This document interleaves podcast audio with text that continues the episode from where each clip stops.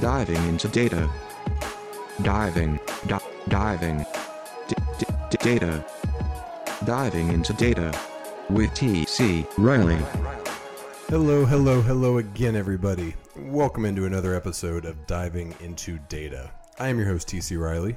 How are we doing out there? How's everyone hanging in there? Wrapping up the month of July, about to turn the calendar to August.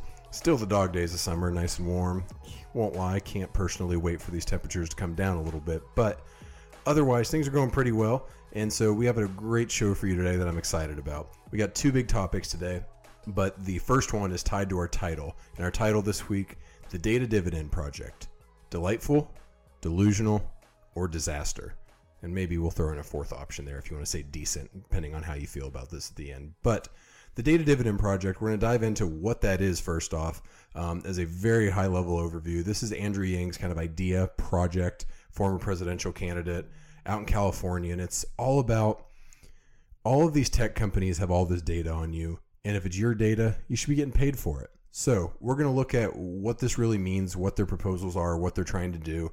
We're going to look at some of the consequences of that and the scope of it, what could actually feasibly happen and what would that look like. And uh, something of this significance, if this actually does go through, would massively change the way that a lot of these companies and frankly a lot of things in the consumer data world operate. So, we're going to look at all the ramifications of that and let you come up with your decision of what you think. We're not going to tell you here on diving into data what you should think about it, but I'm to try and lay the case out so you can make your decision. And just because uh, it's my radio show and I get to do this, I'm also probably going to give you my take on it at the end. But the second topic I am very, very, very excited about also.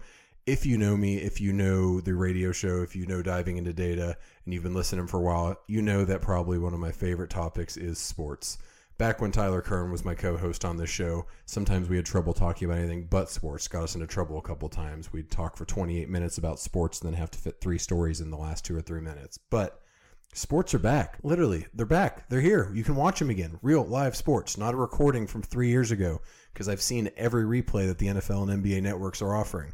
No, real sports are back. So, with the MLB season starting up last week, with baseball, I'm sorry, with basketball and hockey right around the corner, and then hopefully football coming this fall, we're going to look at everything that's going on around the sports world. But we're not just going to talk about sports. You know, ESPN, Fox Sports, there's tons of networks and channels out there that have all types of coverage around that. We're going to look at some of the numbers behind it and then some of the business impacts and the strategies around that, because that's what we do here on Diving into Data. We'll specifically look at some of these lost revenue um, issues that have come about from playing in empty stadiums, playing in the bubble if you're in the NBA, things of that nature, and what that could potentially do to the leagues, how much money they're talking about. We're going to look at also, though, the suggestions, the good side. So, how can these leagues replace or control these losses? What are some things they can do to innovate and improve and get better? What's some tech out there that maybe we can improve to help? That's something that overall I think is a big theme that's missed far too often over the last few months as people talk about you know the COVID world. And it's real easy to get caught up in the numbers and caught up in the bad stuff. And yes, absolutely, we're still in a global pandemic. This is an incredibly serious situation. We're not making light of it by any means. But and some of the biggest challenges are the biggest opportunities. In situations like this, innovation, when you look back in the past, has really taken a huge step forward, and there's a ton of opportunity created. So, we're going to look at some of the ways we can do that specifically around sports. And I'm going to encourage you to take that mindset out of the show and go back to your business, your life, whatever you want to do, and apply that kind of mindset for yes, it's bad, but what can I do to make this better? What can I do to innovate and take control and make an opportunity out of a bad situation? So, with that, please sit back, relax, grab a drink if you choose to do so. Let's dive into some data. For our first and main topic this week, we are going to be looking at the Data Dividend Project. Again, our title this week The Data Dividend Project Delightful, Delusional, or Disaster. Give you a couple options. A little scary sounding, but don't worry, it's kind of a fun topic. As always, before I get started, I want to throw a shout out to a couple sources that definitely helped me prep for this, and I'm going to pull some stats and numbers and quotes from. Uh, the biggest one, actually, in this one is the Data Dividend Project website itself. They have some good information about what they believe, what they're trying to do. What better place to figure out what someone's trying to do than their actual own website? But also going to reference a CNBC article um, talking about California Governor Newsom calling for this new data dividend almost two years ago. We're going to look at an American Genius article that talks about just an overview of the data dividend project and reference that in a couple takes they had. And also a great Slate article I found um, that's titled Andrew Yang Wants You to Own and Sell Your Data. So it- it's uh, got a couple great sources, but again, let's take a step back. And first, a lot of you might be wondering, what the heck is the Data Dividend Project? I've never heard of this. The end result, and the most simple way to say this, is that at the end of the day, the folks that want the Data Dividend Project and are pushing this want tech giants to pay users for the use of their data. So this has actually been something that's been thrown around for a while. Uh, I mentioned that CNBC article. Governor Newsom, um, who is the governor out in California, actually, I want to say it was early 2019, late 2018, started calling for this, and it was around the tech industry. And at the end of the day, what we're talking about, there's an old saying that if you aren't paying for the product, you are the product. And really, what that actually means is that if you aren't actually tangibly giving a company money for their services or their product or their software or their tool or their app or whatever, then you are the product, your data, what you are doing, the information they are collecting, how they can take that data, resell it, advertise to you based on that. That is the product. So, as we're talking about all this, the whole idea of the data dividend project is while that may be the case, we need some controls in place here. We need to do something about it. So again, I don't know how to better summarize their goal than to just take it right off their website. And their kind of mission statement that the Data Dividend Project puts out there is it's a movement dedicated to taking back control of our personal data. Our data is our property, and if we allow companies to use it, we should get paid for it. And again, uh, logically, that's that sounds pretty reasonable. If it's yours, you deserve to get paid for it. Okay, I'm with you so far. Um, it, it, it- this all comes up because of I think specifically in California, we're seeing this pushed right now because of CCPA, the Privacy Act that was passed in California at the start of this year. And now California, compared to other states, has some pretty tight data regulations and controls around what companies can and can't do with your data, um, how they can capture it, what they have to disclose, your ability to uh, review that data, ask for that data to be removed, things of that nature. Um, and what we're referencing is the data brokering industry. And if you haven't heard of this, again, uh, what we're talking about data brokering, as with a lot of other brokering, is the sale and resale of consumer data. There's a ridiculous amount of data on you right now out there. Um, just pick up that thing in your phone. You know that thing that rings sometimes. You text and talk on, and you also watch, you know, TikTok or do whatever else you do on it. Your phone alone has so much data on you that any company would love to just have all of that information because it's going to have all of your interests. It's going to have what you like, what you don't like, what you spend your time on, most importantly, what you spend your money on. It's going to have all that information. And through that phone, for instance, and actually uh, props to Apple, they do a decent job of keeping that under wraps. But all those things you have installed on your phone, all the apps, especially we're talking about social media, big FANG companies, things like that, there's a ton of data there on you that is being taken, recorded on the back end, identified. Sometimes it's anonymous and it's just about someone with your profile. Sometimes, a lot of the times, it's actually specifically you, you know, you person A that we're talking about here. And this is a $200 billion industry. Yes, billion with a B. This is a massive industry. I don't think some people quite realize how much of your data is being collected and used and sold in some regards. So uh, this isn't an insignificant little thing that we're talking about. Again, $200 billion. A- And again, to kind of sum up the rest of the goal here as we're talking about kind of taking back um, control from this data brokering industry, um, there's another great quote. This is a much longer quote than I almost ever use on the show, but I don't know a better way to say it than the Data Dividend Project website puts. So here we go. Now, under CCPA, Californians are endowed with a collection of unalienable data rights the right to know what information is being collected on you, the right to delete that information, and the right to opt out from technology companies collecting your data. These rights, however, are ignored and abused by technology companies. And unfortunately, individual consumers don't have the leverage to be able to go up against these companies. That's where DDP comes in. So, again, what they're saying here is that there are these automatic rights with data. Again, this is real specific to California. There are some protections for uh, the rest of the U.S. Definitely with GDPR, there's a similar kind of idea of that unalienable data rights. Um, but this is applied to everyone, and I think uh, the rest of the country is going to probably come along over the next few years, the next decade, with similar rights. And even though these protections are in place, now what they're saying in California is, hey, we got a law, no one's enforcing it. We can't really do everything. So the entire goal of the DDP is to kind of form a collective group to go take it to those companies, um, ensure that they're protecting your data rights, and not only that, for all that data they are collecting that you opt into, that you're being compensated for that in some way. Uh, there's not a ton of great models out there. I'll say I looked, I was kept expecting to find something, but there are not a ton of actual proprietary models on how you would be compensated for this data, how you would be compensated for this information being collected on you. But the end goal of this is right now, by the end of 2020, they got a goal the next six months, reasonable goal. They're trying to get a million signups to, for lack of a better term, fight for my rights. It's almost one of those online petitions you see going around, ironically, on social media which is probably capturing data on that to target you on other stuff. But anyway, that's the goal. But uh, DDP is really, uh, this entire project is around taking back control of personal data. And if we aren't able to keep these companies from getting it, which is a little bit of the concession they're making, well, we want to be compensated fairly for it.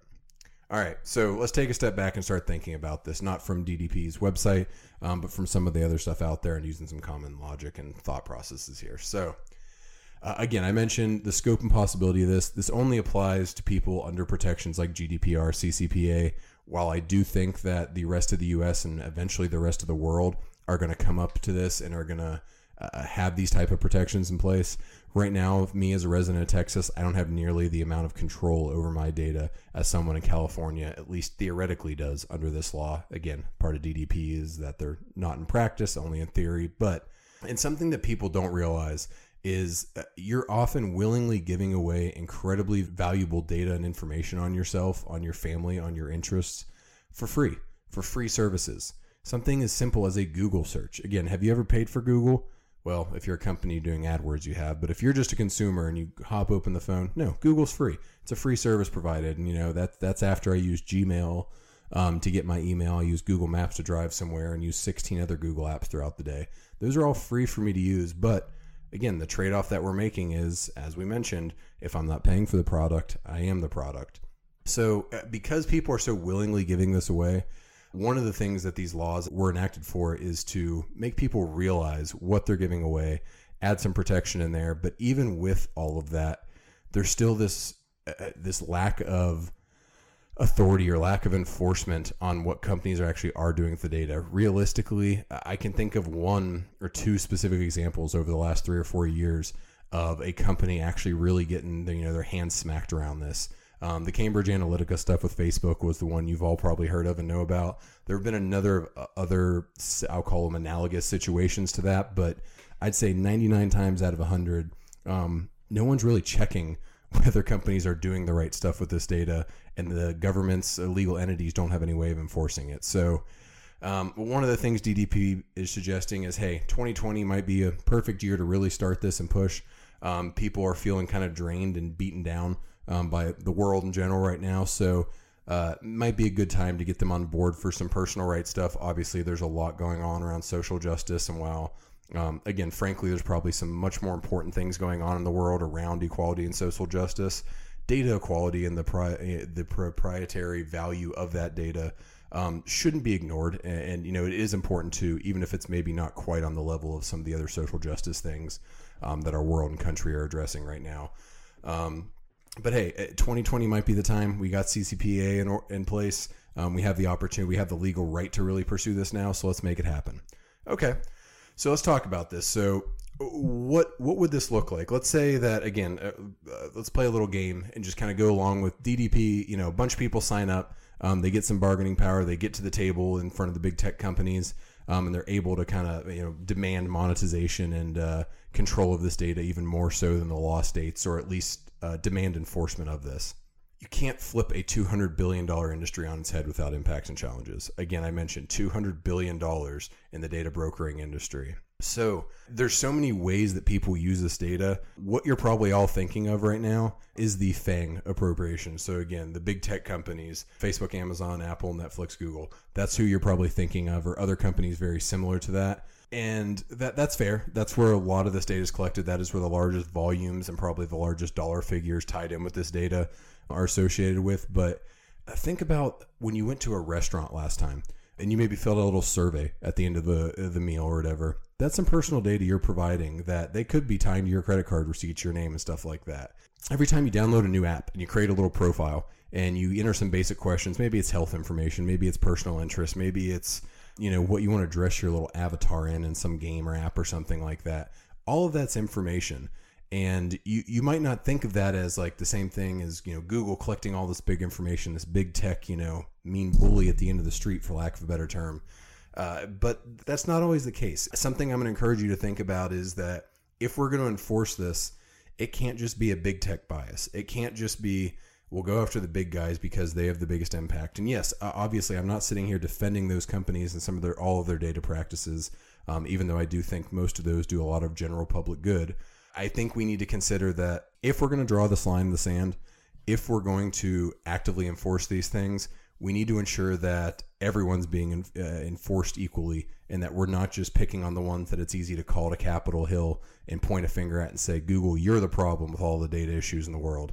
Uh, yes, again, I'm not saying Google doesn't have any issues, but what I am saying is we need to consider every company, large, medium, small, in every way that this personal data is being used if we want to take this seriously.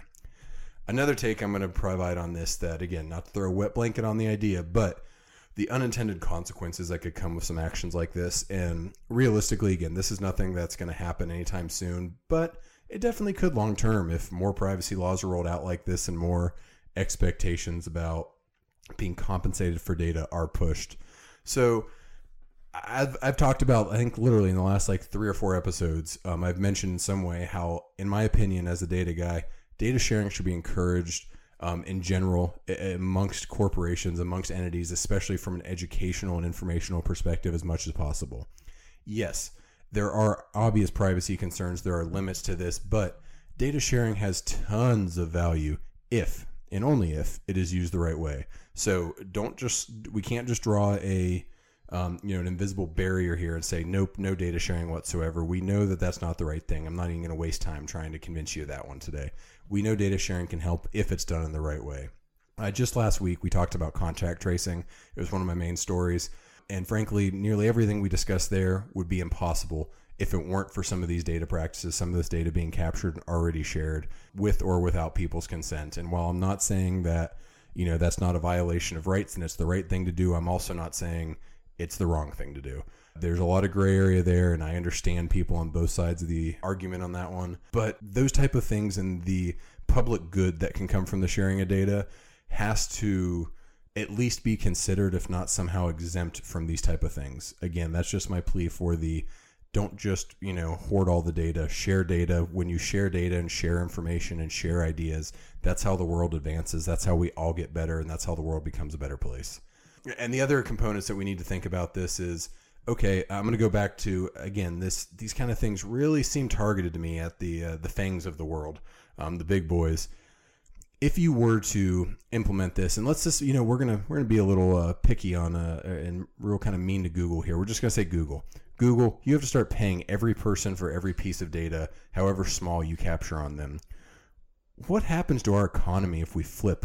Even just, take those five: Facebook, Amazon, Apple, Netflix, Google. You flip those five on their head and say your entire business model is now kind of going away because, and maybe you could exclude Netflix from this a little bit since it is a paid service, but you flip those guys on their head.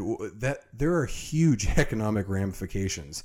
These are some of the biggest companies that all of our indexes are really based around when it comes to the stock market and things like that. So again, you can't just, you know, twist the knife into their side not expect there to be downstream impacts. And then let's even go a step further. How the heck are these services going to work in the future if data uh, isn't a payment? You know, if your personal information, if you aren't the product anymore, now you have control of that.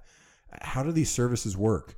Are if Google's not going to be able to exist, what, what search engine are you going to use? You're going to have to rely on something open source and some kind of probably educationally backed and funded technology out there because Google can't exist they can't collect your data and make money off of it. That's the way that they exist. That's their economic model. As an example of this, let's say that Facebook tomorrow comes out and says, "Hey, everyone on Facebook, you know, eh, we hear you loud and clear. We're all that data you can go dig in your settings and find about you. We're not going to capture any of that anymore." We're not going to target relevant things at you. We're not going to capture your data. We're not going to sell your data. We're not going to let people have your data. Okay, so many you might think, great, you know, Facebook finally got it. They're going to stop being intrusive. Well, at the same time, Facebook says, bad news. That's how we make all of our revenue. So, in order to actually maintain a business operation here, you're now going to pay, let's say, $19.99 a month for Facebook. Now, there's a good chunk of you who might scoff at that and say, okay, well, I'll delete my Facebook. There's a lot of you, though, who are probably going to sit there and think, man, I spend a lot of nights and a lot of idle time just sitting there flipping through my Facebook feed. Okay, I'll pay for that. That changes the dynamics of what Facebook is. Now it's a paid platform. But I would challenge even those of you who say, okay, I would pay for that. That's fine. How many of you, when you first signed up for Facebook, think back probably, you know, a decade ago, give or take, and think about when you heard about Facebook or maybe even MySpace, if you're going to go way back, how many of you had signed up for that if you knew you were going in paying 20 bucks a month? Almost no one. These type of things don't advance. And for all the negatives that you could point to social media, if you know me, I'm frankly not the biggest social media advocate, at least on a personal level. I'm much more on a business side. Think there's value there. But uh, what does our world look like in terms of sharing thoughts and ideas if we don't have these platforms? Again, not saying there's not benefits based on some of the things we've seen happen over the last few months, especially here around the US, but it's a very different world and uh, we just went way down this rabbit hole of unintended consequences. So, uh, to wrap this kind of article up, two things. One, if you couldn't tell from what I'm saying here, my take is that it's definitely an interesting principle. I'm curious to see where this goes, especially not even being in the data world only, but just in general. However, I'm definitely in the delusional camp, I think. While I think there's some benefit to it, and I think there's a, some good ideas, and I don't think it would be a total disaster in every way, I do think it's not really enforceable. It's really hard to apply. It doesn't apply to broad enough part of the U.S. right now. All it applies to really would be California, um, and they need to reconsider kind of what they're going for.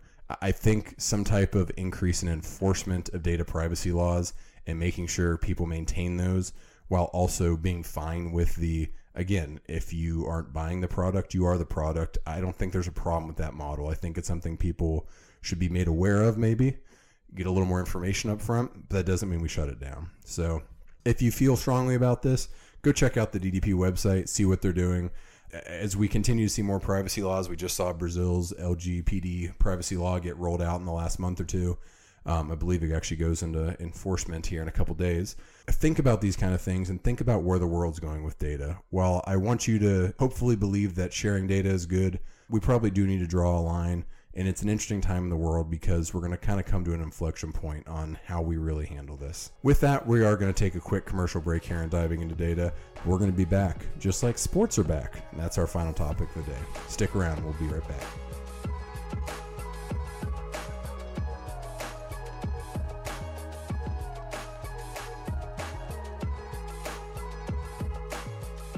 Alrighty, everyone. Welcome back to Diving into Data. So that was a little bit more of a data heavy topic as we're talking about data, data, data. Next one, of course, it's diving into data will be related to, but I'm not going to lie. The focus of the next one is sports are back. I gave myself a little subheader here on my notes. Sports are back, but at what cost? And when I'm talking about this cost, we're not getting into the is the MLB going to be able to make it through the season? Some news broke in the last uh, actually 24 hours here around a couple teams having some spikes, some series being canceled. Doesn't make me overly optimistic, if I'm being honest, that all the leagues will make it through how they're hoping. But we're going to stay positive because I need sports in my life. Maybe you do too if you're anything like me. But real quick, as always, again, have some awesome sources. There's a Barron's article talking about how pro sports leagues are struggling to reopen. It's about a month old, but um, has some great economic data that I'm going to reference around sports leagues and what they should expect in this world. Found a great risk and insurance article. Three lessons pro sports has to offer crowd driven businesses. I think it's some cool takes on some of the things pro sports are going to need to do, but also how those can apply to other businesses out there in the world that are crowd driven. Think restaurants, think venues, things of that nature.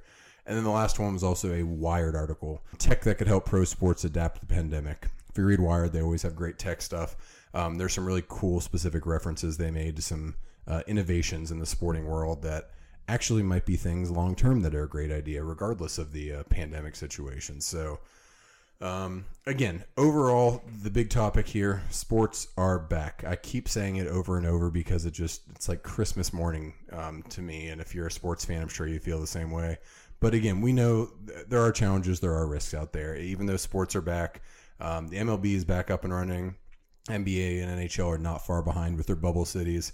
Um, and then as of right now, the NFL and NCAA football are still planning to go on this fall. Uh, we are going to steer clear in this discussion. We're going to talk just about this pro sports leagues. The college is kind of another animal, and there's another a lot more at play there, especially when you deal with the amateur status of athletes and things of that nature. So maybe we'll save that topic for another day. But just looking at the pro sports leagues, okay, we know that they're back. It's great. Again, I mentioned I got a game over here on the side of my uh, out of my field of view here of the Rangers playing the Rockies.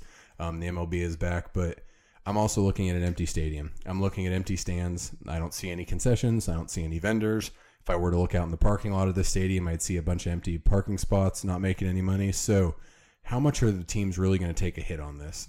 Got some great estimates from Barron's. They've estimated that 40% of MLB's annual revenue, which is about $10.7 billion, is from ticket sales and in game sales. So that is tickets, merchandise, concessions, parking, things of that nature. That uh, R&I article I mentioned, the risk and insurance article, says NFL is about 38% of their revenue is tied up to tickets, concessions, and merchandise. That's a big chunk of the, the pie there. It's not half, but it's you know well over a third of the money that these leagues generate is from this in-person attendance in some regard or fashion. So, whenever you take that piece out of the pie, all of a sudden, things like salary caps, the rosters, the way they're constructed, how much money the teams are willing to spend, well, 40% of that, uh, you know, that intake is now gone. There's going to be some impacts. If you've been paying attention to sports the last couple months, there have been some significant kind of labor and financial disagreements between player unions and the leagues. Owners obviously kind of want to cut wages. Uh, in the most simple terms, they say, hey, if we're losing 40% of our revenue this year, then we want to cut 40% um, of your guys' salary because that, hey, we're all in this together. As an aside, we're going to hop right back into this, but this is one that's kind of a little pet peeve of mine. This is personal opinion, nothing to do with uh, um, any stats or anything out there, but in my personal opinion, owners take that risk. I am so tired of hearing about billionaires complain that they're going to take a little bit of a loss this year, they're not going to make as much money this year. I don't care if it's a pro sports team or any other business that you know. Part of the benefit of ownership is the unlimited potential for profits. I'm a salaried employee for Market Scale, and I love Market Scale to death. But if Market Scale makes a ridiculous amount of money, while I hope I get a nice little bump and you know that that does well for me, I'm not actually getting that money. The ownership of the company is getting that money. In the baseball and in football and in every pro sport, ownership takes that risk by owning the team. That is inherent to owning a business. If things are good, it's good. It's even better for you. If things are bad, well, unfortunately, you are the owner. You are responsible for that. My personal opinion is to tell all of the billionaire owners out there, deal with it. I'm tired of hearing about it. I don't care how much money you're going to lose in this day, this season. There are a billion people in the world who would love to own a professional sports team, and there are tons of people out there who could actually afford one, who would line up around the block to buy some of these. So deal with it if you do prorated salaries in the MLB because you're only playing less than half a season, okay, I can get on board with that. You play two thirds of the game, or you play a third of the games, give or take. You're going to get a third of the money. I'm cool with that, but don't ask people to take cuts beyond that. Stop being ridiculous. Okay, back to diving into data. I just had to get that out because it's been driving me insane. We see all this money again. They're down 30, some 30, 40 percent and another good way to look at this, let's let's also make sure that this is kind of holding consistent, not only from the projected losses, but the actual kind of what we can see. Um, the best way I could think of doing this is actually from sports stocks. Again, this is all from that um, risk and insurance article and from that Barron's article. Sports stocks this year are down on average about 30 to 40 percent, which is much worse than the S&P and some of the other indexes out there. And when I say sports stocks, I'm talking about stocks that are inherently tied to professional sports in America. So that is everything from MSG, which is Madison Square Garden Corporation, owns the Knicks and the uh, Madison Square Garden. That is a stock like Liberty Media Braves, which is a conglomerate of stocks that actually is kind of the owner of the Atlanta Braves franchise. Um, and that's even down to Anheuser-Busch and beer companies who um, make a ton of money, not only from in-person, you know, restaurants, bars, things of that nature taking a hit, but from these sporting events. So when you look across the board, it's pretty clear that um, these losses are not just a talking point for owners. They're real. They're going to have a significant business impact. Um, stocks and the depreciation of those stocks has kind of painted that picture. All right, so now we've established not going to make that much money this year. Again, you heard my personal opinion that suck it up ownership, but we got to move forward because we do need to find a way to be logical about this. How are we going to replace and control these losses? And that risk and insurance article had some really cool ideas and some things that opened up my mind um, just in researching this topic that eh, see if it opens up yours the same way. So the three big things that this article mentioned was replacing ticket revenue. How are you going to do that? Well, there's a lot of ways you can actually think about doing that. Um, more access for higher levels, uh, or for I'm sorry, more money for higher levels of access. Yes, I get. You know, uh, every one of these teams has some broadcast deal, whether it's with you know Fox, CBS, whether it's with a local affiliate down here in Dallas, it's Fox Sports Southwest. All these teams are, make, are making money from those deals, and that's still why these numbers are only 30 to 40 percent, not 90 percent of the revenue, is those massive TV and streaming deals they have. But they also have a limited broadcast. Um, I'm not getting an incredibly deep experience. I'm not going behind the scenes um, with the Rangers or the Cowboys or something like that as part of that you know cable package. So let's open some more access up. Let's get even deeper and diver, just like you could on a website for more money. Let's look at the possibility of virtual tickets. So you might say a virtual ticket. What the heck? Okay, so yes, I can watch the general game from the you know broadcast view and all that. But what if I want to sit courtside and watch the game virtually? They absolutely have the technology to set up some camera arrays specifically around court view um, or from the backboard view. Or, uh, you know, in the NFL, they have a ton of opportunities, how big the stadium is and how big the field is for all these different views. If you ever watch national championship games on ESPN and flip over to like ESPN2 or ESPN News, they always have these kind of cool multi angle experiences. Heck, I'm a sports fan this year, I think I'd be willing to pay a little bit. If I needed to fork over $10 to be able to get all my favorite sports teams from some cool, unique views, maybe different takes, different analysts, things like that, people might open up the bank for that. That's worth considering. And the last one that they mentioned with this replacing ticket revenue, I'm not sure technologically it's here today, but VR experiences are, I think, of the future here why would you need to go to a game in the future if we get this technology up to date? If we have those courtside cameras that you're wearing your VR headset, you have the crowd noise piped in, and it's like you're there. Again, yes, maybe right now this isn't the perfect option for sports teams to take on, but it's something to consider. We're going to get back to this innovation thing in a second, so opens up some opportunity there. The second one is stimulating crowd energy. Something that I actually did not really consider at all, but I'm really glad that they said was one of the things when watching a broadcast um, and I've actually noticed this watching the MLB the first few games here. The crowd noise, the crowd reactions, being a if making you at home feel like you're part of the game is a significant reason I enjoy watching the sport on TV. It's not just watching the game itself, it is watching the crowd. So, how do you make a more engaging broadcast? The MLB has started to go with kind of piping sound into the stadiums, into the broadcast. I think that's going okay. I'm sure some people have some real negative takes on it, but I, I think it's kind of cool, and I think it's kind of cool they've even got it to where they have you know reactions and ooh and ah and boos if bad things happen. It, it, it's there's you know some range to it. I think it's pretty cool. So while that's great, what about broadcasts with more player access? That's something that I think the NBA uh, bubble is going to really open up for us, where uh, the mic'd up opportunities, for lack of a better term, if you ever watch sports, there's tons of opportunity where you can really dive into player access um, have interviews in the huddles, really watch them. Obviously, do it in a way that you know doesn't create an uneven competitive advantage for a team and yada yada yada. But we have more access. You because you don't have that crowd and it's just a given. Rather than just replacing the sound by that, let's think about ways that we can take advantage of a more intimate setting.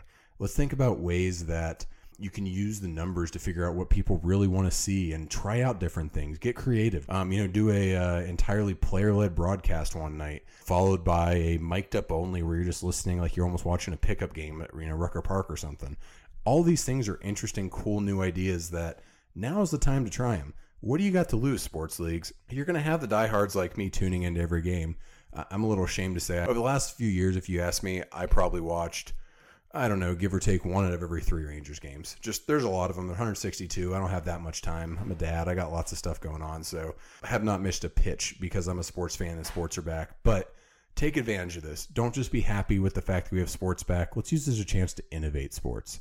And when we're getting into that, the last point um, of that risk and insurance article that also ties into this tech article that we talked about from Wired is what can we do to retain interest in live events while also taking advantage of tech that can help make these better. What we're thinking about here, um, again, is this chance for innovation and improvement. There's going to be something when we look back in a couple of years that is going to become standard as part of COVID and kind of the COVID world of sports that we're going to look back and say, well, why did we do it anyway else? You know, we should have always done this. How did we do this before? We have this opportunity to advance, whether it's, you know, on field tech Let's talk about the NFL. I think is a great example. They're partnering with Oakley to build mask and shield kind of combination things that everyone's going to wear on their hel- helmet. Um, even talking about somehow building an N95 into it. Okay, hey, those masks and shields could be a safety improvement if we can get them where they're, you know, they're not a visibility issue, not a heat or breathing issue, things like that. Maybe that's something that becomes standard in youth sports in the future, youth football. Maybe it makes things safer. I don't know. Now's a great opportunity to try it out and see what happens. In the NBA, they're doing these things, these Oura rings, O U R A. I might be mispronouncing that, and apologies to that company if I am. But what it does is it tracks vital health signs of all the players in the bubble. And I think most of the NBA opted into wearing these things. And while there are obviously some data privacy concerns there, back to our first point some of the other pieces around that, what this is doing is allowing the uh, health uh, managers of the team, whether that's trainers, whether that's doctors, whoever it is that's helping monitor this situation, kind of keep an eye on things like temperatures and respiratory rates, oxygen levels, so that maybe they can't, you know, predict when someone's going to get COVID, but they might be able to pull a guy aside and be like, hey, you've had some signs. We need to make sure you go get tested again or get a second test or get retested, whatever it may be. There's some cool health opportunities that's going to open up that even when they're not monitoring for COVID testing, once we get this vaccine out and everything gets back to normal. But maybe that health information not only is something that you could find entertainment value in, maybe the heart rate becomes something uh, just like you're watching in the NFL now, and you can see the guy was running 20.3 miles an hour on the breakaway down the sideline, but you could see his heart rate really rising at the end when he got to the goal line. Something like that would be awesome. So another cool opportunity there. Um, not even just on the field, but think about the sports environment. When you go to a game, think about all the ways you interact with people. And yes, I, I don't have a great solution for, well, you're going to be sitting by somebody. Yeah, I, I haven't figured that one out yet. But let's talk about other touch points at the game ticketless entry. There's no reason that anyone needs a paper ticket anymore and needs to hand that back and forth to someone else to get it scanned. You can do ticketless entry. A lot of companies, a lot of stadiums already do. Let's make that the norm. Let's make that the only way we do things. Touchless payments. There's this great idea that someone was mentioning in that article where uh, if you're a season ticket holder, not only obviously you could use your Apple Pay and do things like that, but what if they, when you sign up for your season tickets, they got a digital scan of your face and through facial recognition, you could just walk up to different vending machines, different vendors, different stands at the ballpark. It would automatically recognize you, charge you to your credit card that you've put on file, and allow for that touchless, seamless experience. Now we're not just looking at something that you know reduces touch and physical contact for the current situation, but that could significantly speed up concessions. I don't know how many plays at games I've missed where you're standing in the concession line waiting for the guy to just in front of you to go back and forth 10 times between peanuts and popcorn and you hear the ooh or the ah coming from the stadium and you think man what did i just miss because i'm sitting here standing in this line?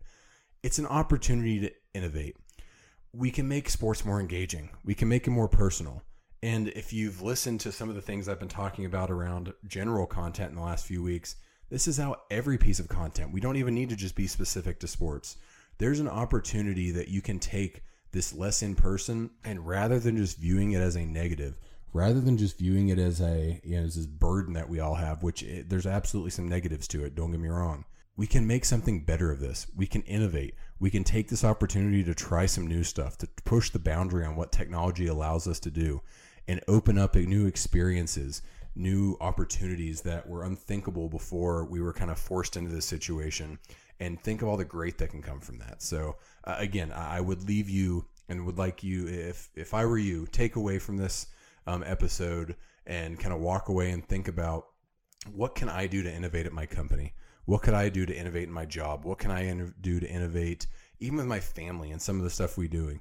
Think about more creative ways because the greatest opportunities come from the greatest challenges. So let's put our minds together as the world continues to advance, we're going to get a vaccine. We're going to get better. Things are going to get better. I promise you out there. But let's take advantage of this opportunity and make things better, not just wait for them to get better.